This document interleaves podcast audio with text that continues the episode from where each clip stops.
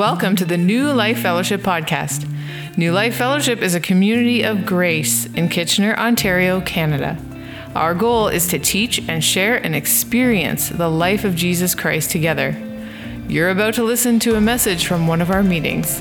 Please make sure to check out our website, newlifekw.ca. Without further ado, let's listen in. Hello and good morning, everyone. Excellent. Thank you so much, worship team. We can put that one right, right there. That's perfect. Excellent job, everybody. Yeah, let's put that one right, right beside it. Perfect. Eh? And that's it. Thank you so much. Hey, good morning. And I'll be, yeah, let's grab that third one. Thanks, Josh.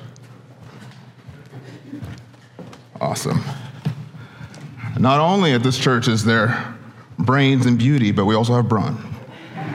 Just great. I'm not talking about myself. I'm struggling. I'm really struggling. Um, just a heads up as well. Um, so we talk about the Alive to Thrive. We talked about the Alive to Thrive uh, training that's happening uh, in Guelph uh, th- today. Actually, it's a six-week session training on uh, on teen depression and suicide.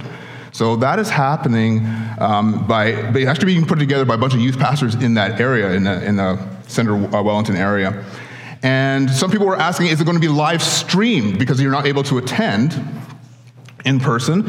And it actually is. They actually just recently got in touch with me and let me know that they, they will be having it available on uh, Facebook Live. And so I just added a link to it just in the discussion thread in our Facebook community group and you're like, what's our Facebook community group? I'm not part of it. Get on the Facebook community group. All right, it's my opportunity to advertise that. Our Facebook community group is a great opportunity for you guys to connect with our church family and put up prayer requests, add some humor, and it's, it's just an extension of what we do here. So make sure you can to be a part of that.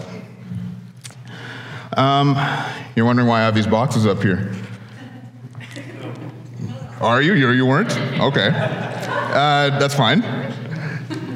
Yeah, see, there's, there's um, the passage we're going to be looking at today. Jesus, Jesus goes to another city and he runs into a lady.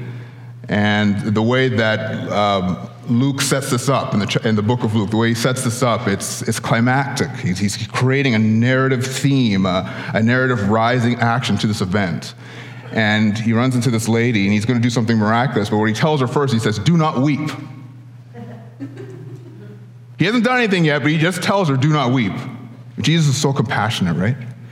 Don't weep. You don't know what I'm going to do yet, but don't weep.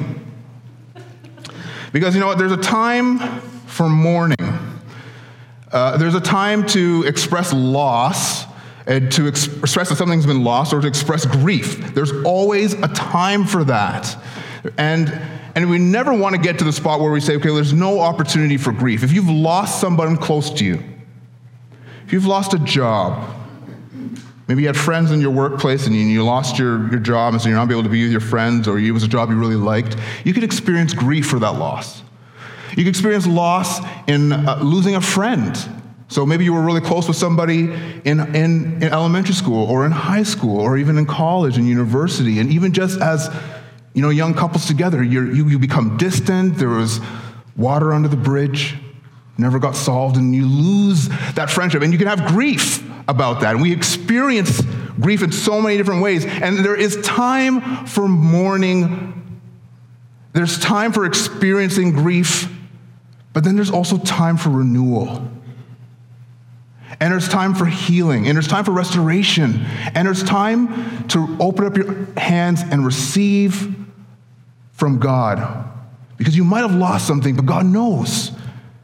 But the truth is, if we keep our hands closed, if we don't open ourselves up to Him being able to restore, to heal, to give back, then there's a loss there. You know, um, I, I, want to, I want to talk about a, a time of mourning. I was in, um, in Ottawa at the time. My, my brother's close friend in high school, um, he would, they were graduating. They were going to graduate actually in a few weeks. And she had uh, epilepsy and she had seizures and she had a really bad seizure and died before graduation. So the group of us, like I went to support my brother, and there's a bunch of other people from the school who, who went. And we went there and we were part of the funeral. And she was, she, I, I can't even tell you the African nation, unfortunately. I wish I could. But she came from an African background, um, but they still kind of grew up Catholic. But they had a way of mourning. Uh, ever heard of a dirge? You ever heard of that before? Basically, it's like a like a, a song of hymn or grief or lamentation that is meant to accompany a funeral or a memorial rite. And what these things are is that they're an opportunity for everyone to join in the grief, right? Because sometimes in our Western culture, sometimes in our North American ways, we say, okay, there's, yeah, there's time for grief, but then smarten up. Stop crying. You know, it's over with. Move on as fast as possible. Get life back on, on track. And of course, there's a time and place for that, but there's also needs to be time for mourning. So this is what happened. They had all these people together, and, and, and her family was there, and they had this song in their language, and it was mournful. It was sorrowful, but everyone knew the song. And what it was, it was so corporate. It was like everybody could get in together. Nobody would miss the opportunity to grieve. And everybody was just pouring out tears and singing the song. I have never in my life experienced anything, and I want to say horrific, because it moved me in a way that I was terrified, because I had never allowed myself to corporately grieve the way these people were grieving. But then the moment was over. It was over, they had their time, and we were able to transition out of that, and I would always stick with me. And, and, and that was our opportunity to say, okay, we had our moment. We are going to do this here. We're going to grieve properly. We're going to all corporately do this. But the unfortunate part is that sometimes some of us, we do not take the opportunity to grieve. And what happens is that grief unchecked, grief prolonged, grief that you haven't really dealt with, it could turn into disappointment, right? Why did God let this happen? Why, why did God move me from that school to another school uh, where I had friends and now I have no friends at this school and, and now I'm getting bullied at this school? Why did God do that? So you experience disappointment. The unfortunate thing with disappointment is that disappointment can turn into despair. And despair, when it's unchecked, can turn into unbelief, where you start to doubt the heart of God and you begin to doubt his love for you. And now I'm telling you this, and you're like, oh, yeah, like that, that happens to people, and then they, you know, full scale unbelief is that, oh, they just stop believing in Jesus. No, I'm talking about something that's even more personal, maybe even more severe than that. It's when you have an area in your life that is unchecked. An area of grief where you on the outside, where are you on the outside, you say, yeah, Jesus is compassionate. Jesus is capable. Jesus' name is power. Jesus' name is healing. Oh, I can sing that song. But you have one place in your heart, an experience of grief that is unchecked. And it's sitting there. And what has happened is that it becomes, over time, a, a place or a stumbling block of unbelief in your life where you don't allow Jesus to take you any farther than where you experience that grief. Can I get an amen to that? Right? Let's picture it's moving day. Let's picture the stage as your soul. Maybe you've come to faith for the first time. This is the front door.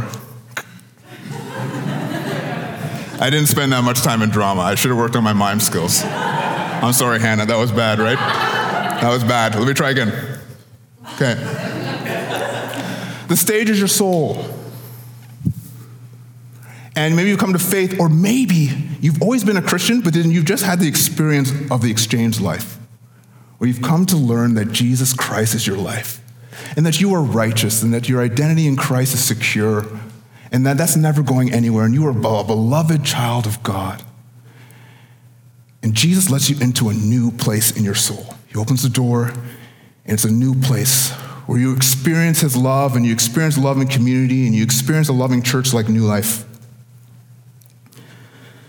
And now it's time to furnish your new home, your soul, your emotions, your will, your thinking, how you think. So you start opening up boxes. And Jesus is helping you. Let's take this out. Let's take that out. Let's furnish it. You know, um, I love you so much, my child. Like I was here with you when you suffered this. I was here with you when you experienced that. Here's, here's a love from somebody else. You're just opening up the boxes. That one was easy. And you come over here and Jesus is like, okay, let's open up this box. There's so many more things I want to teach you about my love and affection for you. Did you know that when you died, uh, you, you died with me? And sorry, when I died, you died with me, and your old soul, your old life was gone, and now you have a new life, and you know you're righteous, and you're, I'm always connected with you, and you're like, yeah, that's great. Okay, let's open this box, right? And you're opening this box. You're so excited about this experience of grace, knowing the gospel of grace. You have a new joy and found love and worship and reading the word and everything else. So you open up this box, and Jesus says, okay, this box. And you're like, no, not that box. Jesus like, why? It's, it's here. Let's open it. Let's open up this box. And you say, no, Jesus, this box, what, you, what, I, what, what, what, we are bringing into this new place, this box is unchecked because you disappointed me when, when I lost my mom, or you disappointed me when I lost my marriage, or you disappointed me when I, when I lost my job. And this is unchecked. I'm not doing this. I'm not going there with you. This is going to stay right where it is. Jesus says, Well, listen, I, I can help you. I am compassionate. I am capable of healing you. And I, I care for you. Let's open this box together. But Jesus, you know what happened, and you didn't stop it from happening. So I'm not opening that box. I refuse to go there. Jesus says, Child, I know. I know. But if you allow me to grieve with you the way I grieved with you when that thing happened, if you allow me to demonstrate to you that I am compassionate, capable, and caring, we can open this box. And what's going to happen? You're going to see first for yourself that I am compassionate, that I am capable of healing that past hurt, that I'm capable of caring for you. Not only that, but other people will see through you, through the healing that you experience, how I am compassionate, how I am capable, how I'm caring. I'm going to leave the box unopened because I probably have one of these in my heart, in my soul. Probably. And you probably do too. Right now, we're going to look at a passage. We're going to look at a story that Luke particularly described to demonstrate that we could trust Jesus to open up those unchecked boxes of grief in our lives, those unchecked boxes of trauma. Even though we're Christians and we're declaring all these things about Jesus is good and how he's so loving, listen, is there any other place where you could experience his love more than those unchecked places? We're going to look at the story together, and what I'm praying will happen is the Holy Spirit will show you if you have an unchecked box of grief, of trauma. I'm also praying as well that while we do this, well, exactly what Luke intended, as we go through this passage, that you will see that he is compassionate, he is capable, and he is caring. So, Jesus, right now, this, it doesn't mean anything that we, we have done all this up to this point. I mean, it has to be you. You have to reveal to us what we need to know about you and how you care. That it, it wasn't finished. It wasn't finished when we came to believe in you. That we have a whole life now and all of eternity to know you. We've just begun. So help us on this journey of knowing you more, knowing your healing touch, knowing how compassionate you are, knowing how capable you are, knowing how much you care. In Jesus' name, amen. Okay, we're going to be looking at um, Luke chapter 7, verses 11 to 17. So if you have your Bibles with you, you can look at that. Right now, you can turn there, or if you have your on your devices, you can turn there. And we're going to look at how Jesus is compassionate. How we can put our trust in him to uncover areas of grief in our lives because he's compassionate. So, Luke chapter 11, um, um, 11 to 13, 7, chapter 7, sorry, verses 11 to 13. So soon afterward, he went to a town called Nain, and his disciples and a great crowd went with him. Verse 12 says, As he drew near to the gate of the town, behold, a man who had died was being carried out, the only son of his mother, and she was a widow. And a considerable crowd from the town was with her. And when the Lord saw her, he had compassion on her, and he said to her, Do not weep. So compassionate. See, Luke, again, like I'm saying, before, Luke is building a narrative about Jesus' power to heal and restore. And it climaxes with the story because there's all these events that happen beforehand. He's just assembled the disciples and he's like healing crowds. Like crowds of people are coming to him and he's healing crowds of people. And, and he's just now healed the centurion's son without even visiting the centurion's son, right? He hasn't even, sorry, I think the centurion's uh, servant, uh, rather. So he's healed him without even visiting. So he's just demonstrating his power. Now he's on a journey. He's going to Nain. Nain is just southwest of Capernaum, where like most of Jesus' healings have kind of happened in, you know, um, in the Gospels or, or miracles. And he's traveling now to this place. And he hasn't even gone into the city yet. He hasn't gone into the town. And there's another crowd coming out. And they're also coming towards Jesus. The timing is perfect. Jesus' timing is perfect. May not be your timing, but his timing is perfect. Jesus is leading a crowd of people this way. There's another crowd of people coming this way, and there's a, there's a narrative tool that Luke uses. It's, it's whenever you see this word behold, he's saying, Oh my goodness, something crazy is going to happen. Behold, a man who had died was being carried out.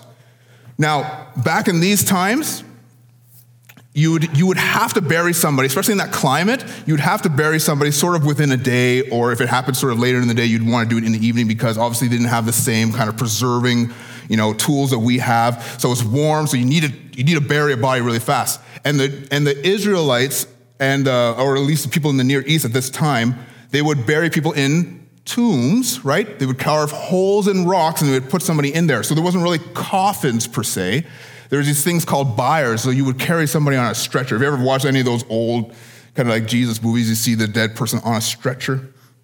So they're bringing them out on a stretcher and they're coming towards Jesus. Now, what we found out here is that there is a widow who has lost her son, the only son of his mother. This is a big deal at this time because if you lost your son, you have lost a way of gaining income, especially in the agrarian culture, right? You've lost a way of getting income, and women didn't have the same rights at that time. So that means that she was now going to become responsible to the town. The town will have to be responsible for her, rather is what I'm trying to say, because there was no one else to care for her. And it says she was a widow, so she had already done this procession. She has already done this procession already for her husband. Now it's her son. I want you to feel the desperation. Dark, depressing desperation. What am I going to do? It's very possible, a lot of commentators say that probably the procession was doing a dirge, like we've already talked about, where there's wailing and there's a corporate experience of mourning. They're probably doing that as a very, very Eastern practice. And so they're doing that, they're coming out, and Jesus is coming this way. And the timing is perfect because Jesus shows up and he says, Do not weep. This word compassion, it, the word compassion, the way it's being used here, the, the Greek, the way it's describing it, it's wanting to describe he is filled with compassion. He has so much, his whole soul is consumed with compassion. We can't even hear it that well in the English. He is consumed with it when he sees what's happening. He knows this is the moment he's here for, right? Because the Father's probably told him this is what the moment you've come for right now in this time. And he's filled with compassion for her. And he says, Do not weep. Why did he say that? Because Jesus Christ is, has power over death. He has power over death, and we're going to see that. But he also knows the grief this lady is filled with. He has so much compassion for her. And that word compassion, it, it's calm, which is with you, Latin for with you, right? And then passion is like, it's like another way of saying in the pain. So he's with her in the pain. He's experiencing her pain as he's coming close to her. You have your box. Unchecked grief, maybe.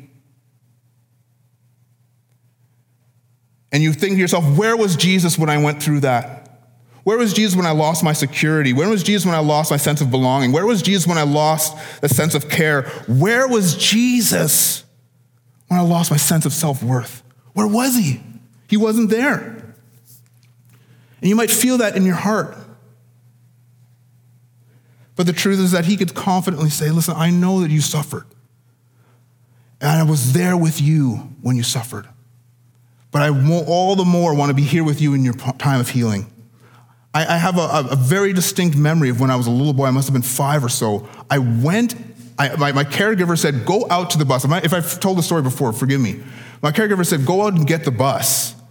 You know, senior kindergarten, you knew it was like half day back in the day. Anybody remember like senior kindergarten was half day? Anyway, half day. So lunch, I had lunch and it's like, okay, go. So I'm like going out to the bus and where I was living, it was sort of this complex where like there was sort of a foyer area. So you might, there was like all these homes. Um, and then you could kind of stay in this kind of foyer area before you exited the complex. And so as a five year old, I went to wait for the bus at the door. And I went to wait for it and it, it wasn't coming. I just kind of waited there. And then I put my lunchbox down. I don't remember the whole procedure. I'm assuming this is how it happened. But I, I put my lunchbox down and I fell asleep on my lunchbox. I was like sleeping on my lunchbox. Um, my, my caregiver came out and found me and was terrified or like, what are you I don't know how long I was there for. I was snapping in the foyer. Um, and there was a part of me, you know, that always thought, you know, that, that, that was too bad. Like, like, why did that happen? Like, anything terrible could have happened to me when I was a kid. Like, I was probably too nervous to go back if I was late because I didn't want to be a bad boy kind of thing. And, and so I was just lying there. And I was talking to Jesus about it, and Jesus gave me a very distinct picture of that moment. He gave me a very distinct picture that, uh, that, that healed that moment for me in so many ways. He gave me the picture of him just lying down with me. I'm lying down like this, and he's got his arm over me, and he's resting on top of me like this.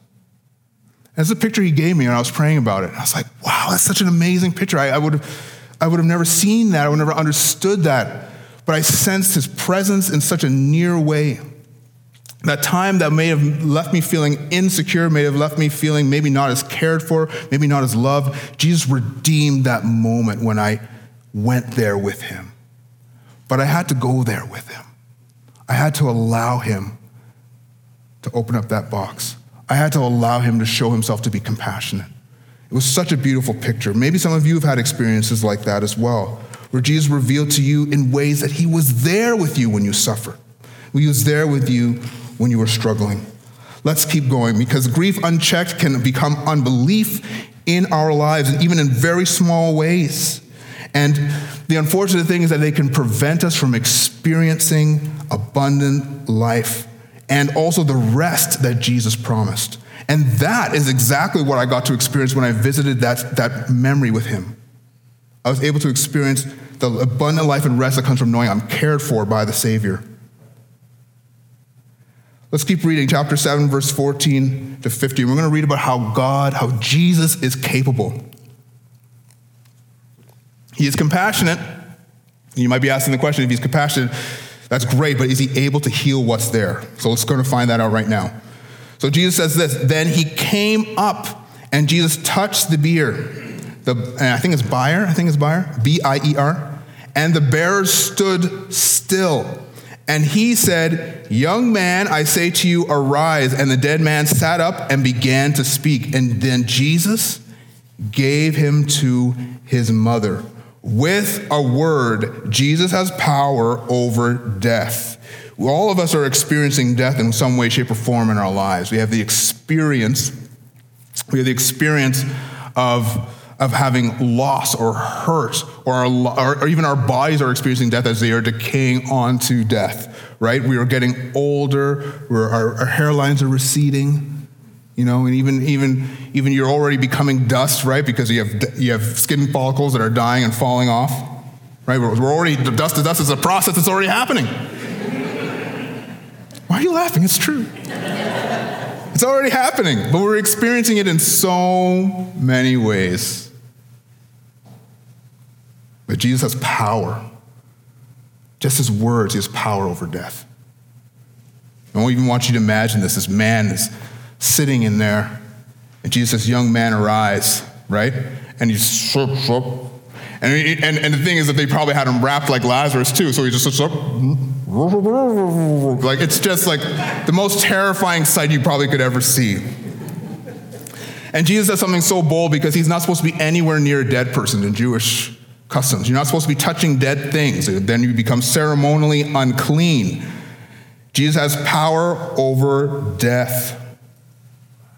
He has power over even the constraints of the law in your life. He has power over it. Law itself is not evil, but, but it, it, it is, the, is the fuel. It, it, it, it, it empowers sin in our lives. Anyway, with just a word, he resuscitated the young man, and he did not touch the man, he just touched the buyer, and he told him to get up. Now, he goes still in his power, in his, in his strength, and he takes the young man and brings the young man to his mother. He's so focused. Listen, on, listen. He's so focused on the mother.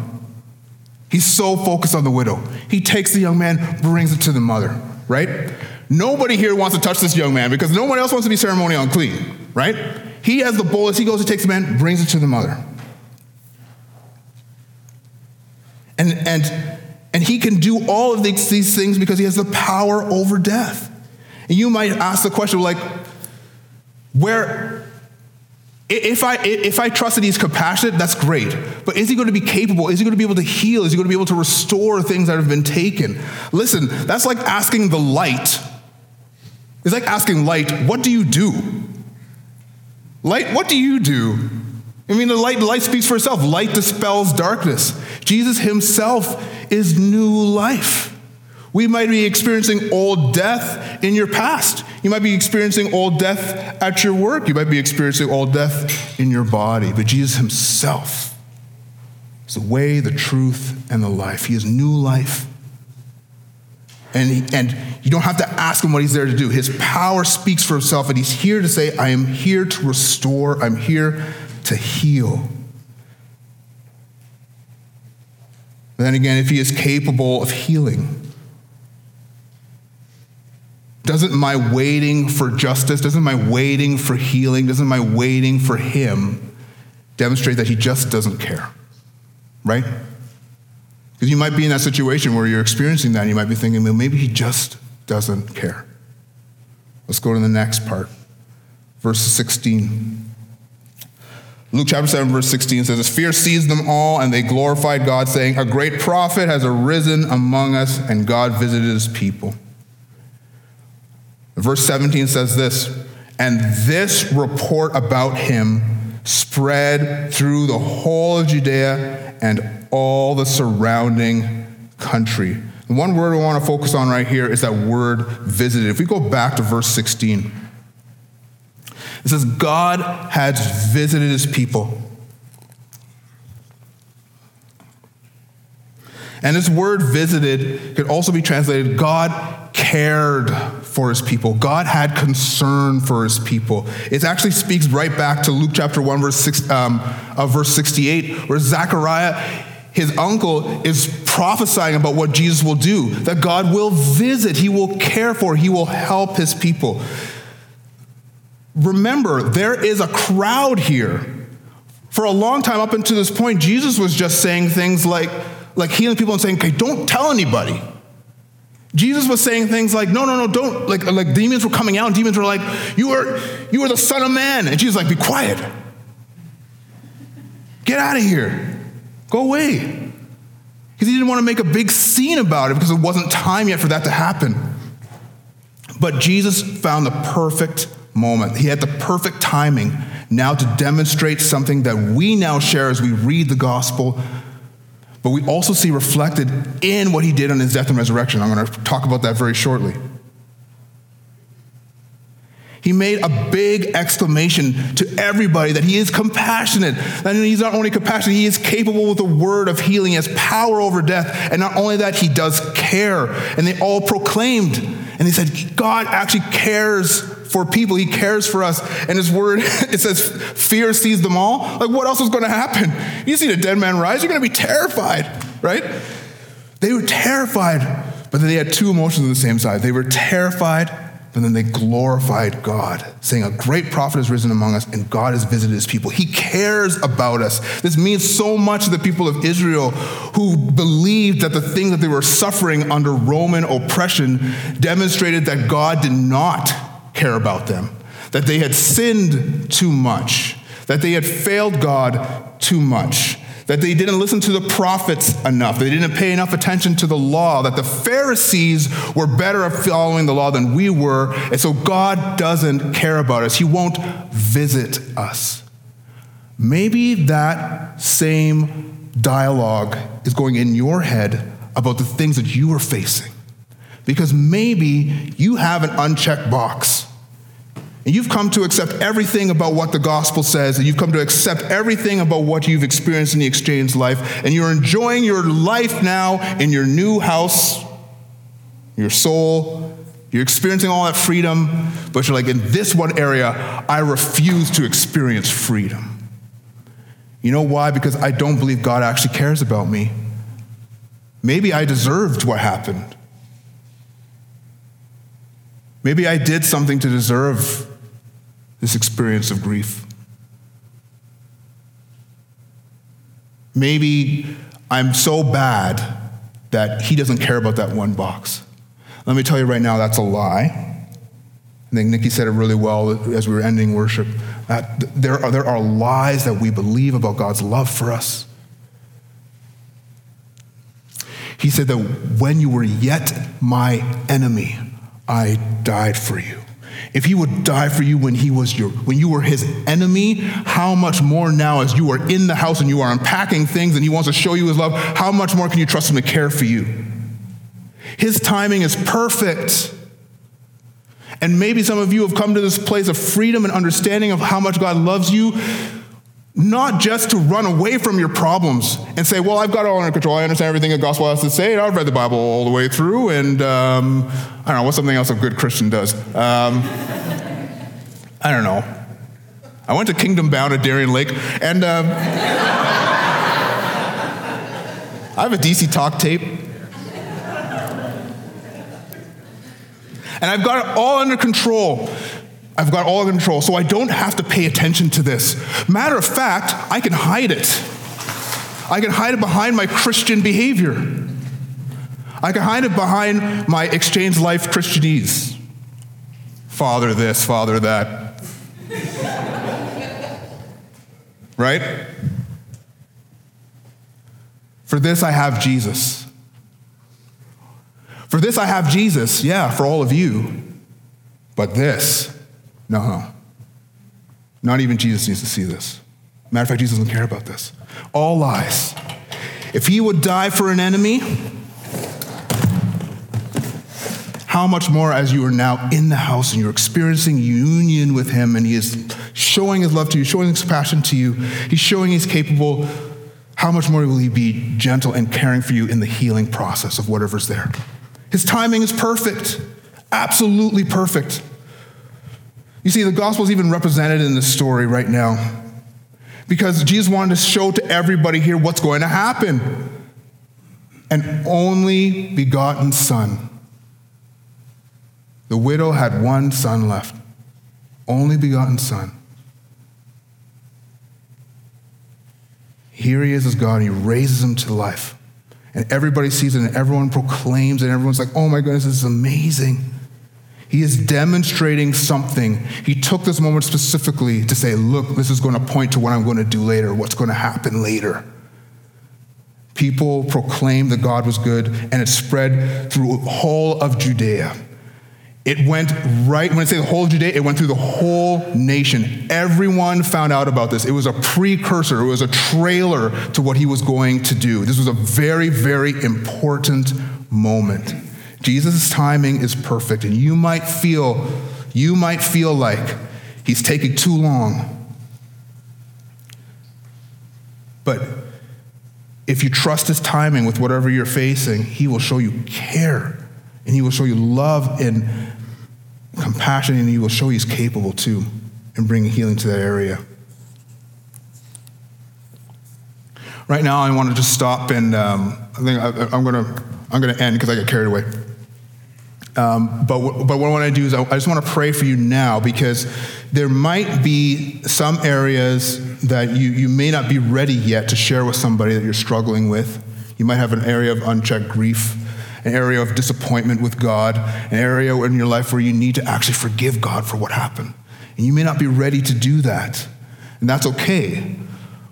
But what I encourage you in time is that if you do have something and you know it's come to surface during this message, then to reach out to somebody here who you trust, who you could share that with, and, um, and, and, they, and they can walk you through um, obviously, another big, another big win for us as well is just to have our connection across ways to life. So, if there are things in your past that might even be unearthed by this message, there are, are counselors here. We have Sheila here, we have Sue, we have Peter, we have Ross here as well. Listen, there are people here who you could reach out to to have these conversations to give you through the journey of experiencing healing of these unchecked boxes in your life. But right now, I just want to pray for you. Um, if that is you in this moment. Uh, and you can just, if you want to raise your hand, you can. You can acknowledge that. Uh, maybe if you want to quietly just put a hand on your heart. Um, and maybe you just want to be praying for others who are experiencing this right now. But let's just pray for each other at this moment uh, and acknowledge that He is more than compassionate, He's more than capable, and He's more than caring to heal. Jesus, right now, I acknowledge your presence with us. I acknowledge that there is um, there's nothing that's unchecked in my soul. And you see it all. And you see all of our souls expressed, and you see the areas that are unchecked. And you see the areas where we say we refuse to have freedom because we're too un- afraid to open that box. So, wherever that is, Lord, maybe if we're even unaware of it, I pray you bring it to the surface and lead us this week into a time where we can see you at work in the process of healing that unchecked area. And that's okay. It's totally okay because that's what you came to do. Your timing is perfect. You've shown us your compassion, you've shown us you're capable, and you've shown us you care. So I pray for each and every person now who might have that unchecked area that you would impress on them the peace of your presence in this moment to have the freedom to go the distance with you to find healing. I pray this right now in Jesus' name. Amen. You've been listening to the New Life Fellowship podcast. Thanks for joining us. For more great content, please be sure to check out our website, newlifekw.ca, and sign up for our mailing list. Subscribers will receive our The Life in the Apartment ebook that is sure to encourage and bless. Don't forget to follow us on Facebook, Instagram, and subscribe to our YouTube channel to watch the latest services and additional video content. New Life Fellowship is a registered charity that is supported by the giving of partners and friends. All donations will be received. If you would like to donate, donate at newlifekw.ca. Your giving is highly valued and appreciated. You are loved. Take care.